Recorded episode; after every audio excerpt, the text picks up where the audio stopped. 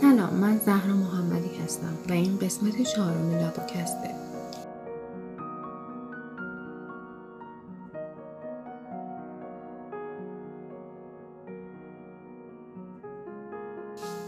امروز می‌خوایم راجع به سل صحبت کنیم.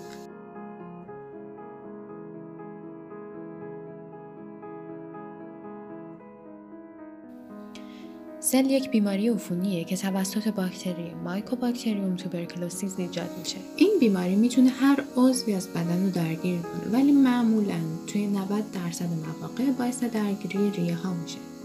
که در این صورت قسمت فوقانی ریه ها بیشتر از قسمت تحتانی درگیر میشه. به فرم جدیتر سل که درگیری همزمان چند تا عضو رو همراه داره سل منتشره میگن. سل توی بسیاری از موارد قابل پیشگیری و درمانه اما این بیماری هم مثل بعضی از بیماری های دیگه می‌تونه کشنده باشه. بر اساس گزارش سازمان جهانی بهداشت توی سال 2020 1.5 میلیون نفر بر اثر این بیماری جون خودشون از دست دادن. سل همچنین سیزدهمین علت مرگ و میر توی جهان هستش و در حال حاضر دومین عامل اصلی مرگ و میر عفونی بعد از کووید 19 به شمار میاد. برای اولین بار توی بیشتر از یک دهه گذشته اتفاقی که افتاده اینه که مرگ و میر ناشی از سل توی دوران همهگیری کووید 19 افزایش چشمگیر پیدا کرده و این همهگیری باعث معکوس شدن سالها پیشرفت جهانی در مقابله با سل شده که می‌تونه دلایلی داشته باشه مثل اختلال در دسترسی به خدمات سل و کاهش منابع. چرا؟ چون که توی این دوره همهگیری کووید 19 بیشتر دولت ها منابع انسانی و مالیشون رو در جهت کووید 19 مورد استفاده قرار دادن.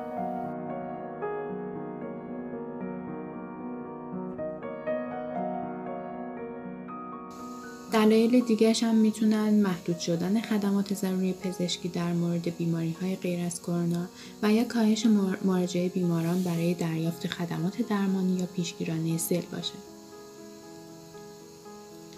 بسیاری از ویژگی های بالینی منحصر به فرد پاتوژنی که این بیماری رو تولید می‌کنه به دلیل محتوای چربی بالای اون ایجاد شده. این باکتری ایربورنه. یعنی چی؟ یعنی از طریق هوا منتقل میشن. از راه وسایل آلوده مثل بشقاب یا وسایلی که مورد استفاده و مورد نیاز بیماران مبتلا به این بیماری هستند قابل انتقال به افراد دیگه نیستش. در نتیجه استریل کردن چنین وسایل بیهوده هستش. فرد مبتلا به سل میکروب از طریق سرفه، عدسه و صحبت کردن می‌تونه منتشر کنه و اگر فرد دیگه توی این هوا تنفس کنه ممکنه آلوده بشه. البته ابتلا به سل به مدت زمان سپری شده توی اون هوای آلوده نزدیکی به شخص و میزان تهویه هم بستگی داره و توی بیشتر مواقع دو هفته بعد از شروع درمان منظم خطر سرایت به دیگران هم از بین میره.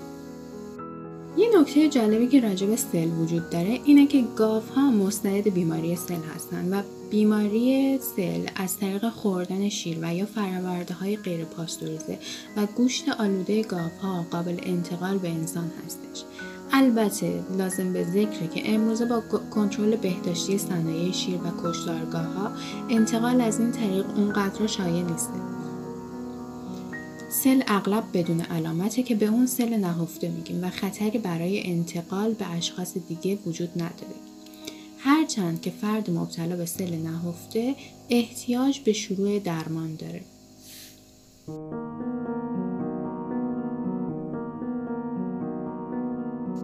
نکته که لازمه بهش اشاره کنیم اینه که توی 5 تا 10 درصد افراد مبتلا به سل این بیماری تبدیل به عفونت فعال میشه برای علائم سل میشه گفتش که سل غالبا علائم شبیه آنفولانزا داره. ولی توی مراحل ثانویه یعنی زمانی که سل تبدیل به سل فعال میشه علائم شامل مواردی مثل سرفه های طولانی یعنی سرفه هایی که بیشتر از دو هفته طول می‌کشن تعریق شبانه تب بیاشتهایی کاهش وزن درد قفسه سینه و تنگی نفس خستگی و ضعف عمومی. و توی مواردی توی بیماران ادرار قرمز کدرم دیده شده. اما توی چه افرادی خطر ابتلا به سل و یا تبدیل اون به سل فعال بیشتر هستش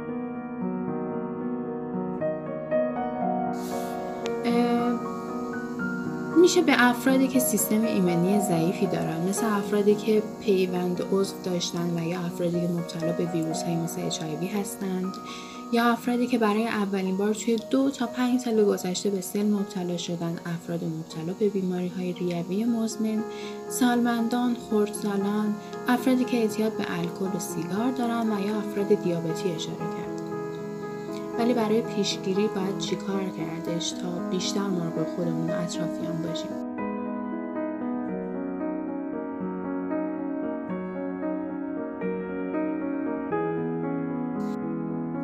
مهمترین راه برای پیشگیری و جلوگیری از انتقال این بیماری از فرد آلوده به افراد دیگه استفاده از لوازم محافظت شخصی مخصوصا ماسک هستش. کارهای دیگه که میشه انجام داد مثل واکسیناسیون با واکسن BCG هستش. این واکسن توی کشورهایی که سل توشون شایع هستش به کودکان تزریق میشه.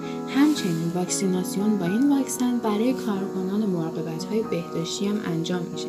اما نکته ای که توی این مورد وجود داره اینه که افرادی که با این واکسن واکسیناسیون میشن در صورتی که آزمایش پوستی سل رو انجام بدن ممکنه مثبت کاذب با از این آزمایش دریافت کنن. اما این واکسیناسیون تاثیر روی آزمایش خون نداره که جلوتر راجع به این آزمایش بیشتر صحبت می‌کنیم.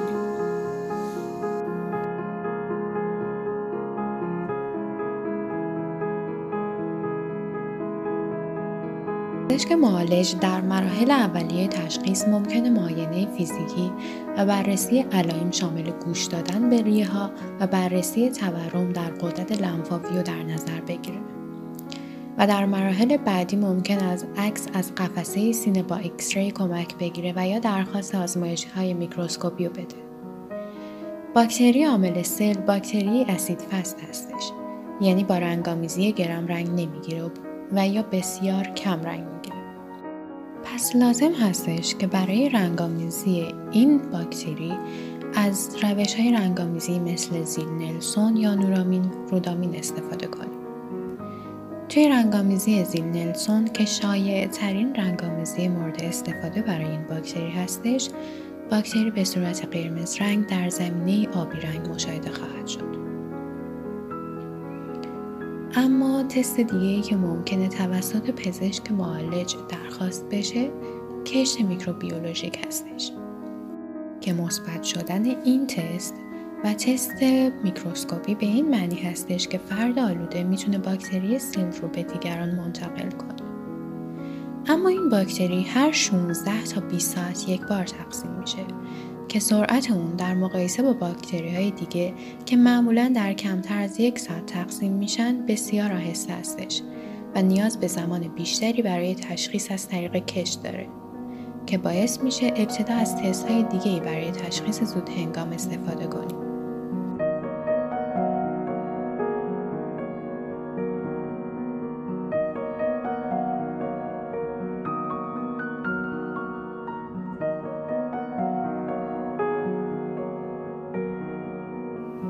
تست بعدی که برای تشخیص سل می‌تونیم ازش استفاده کنیم تست پوستی توبرکولین یا به اختصار TST هستش.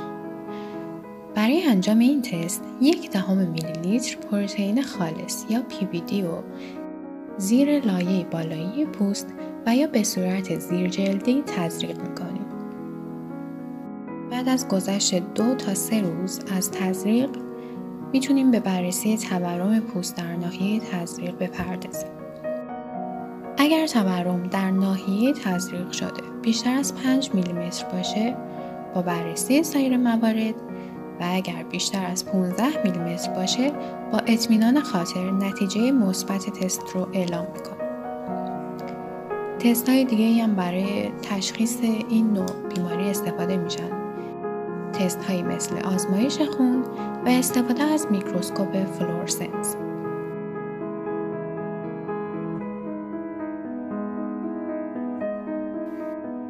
و اما در نهایت برای تشخیص اگه نتایج آزمایش های قبلی که با هم مرور کردیم نامشخص باشه ممکنه به آزمایش های دیگه مثل سیتی اسکن قفسه سینه و یا بیوپسی ریه احتیاج باشه اما اگه خاطرتون باشه گفتیم که سل معمولا قابل درمان و پیشگیری هستش اما در حال حاضر مقاومت آنتیبیوتیکی باعث نگرانی های تازه متخصصان در مورد سل شده و برخی از گونه های این بیماری به مؤثرترین گزینه های درمانی پاسخ نمیدن. اگر اقدامات درمانی سل در مراحل اولیه انجام نشه بیش از 50 درصد افراد آلوده ممکنه دچار مرگ بشن.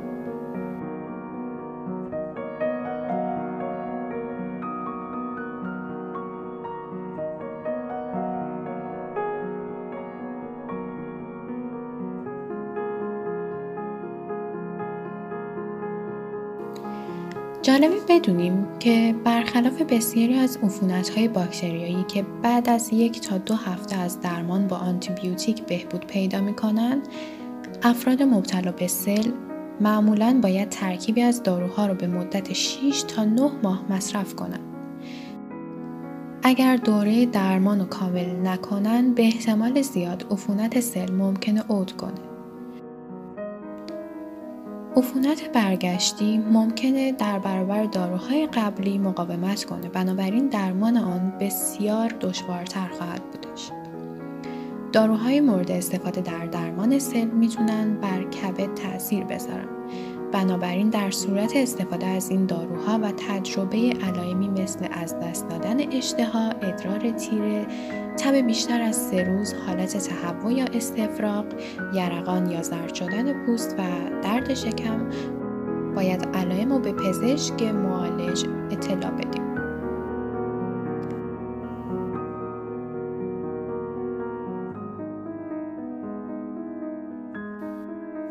به انتهای این اپیزود از لابوسیت رسیدیم. من و تیم لابوسیت از همراهی شما بسیار متشکر و مفتخریم.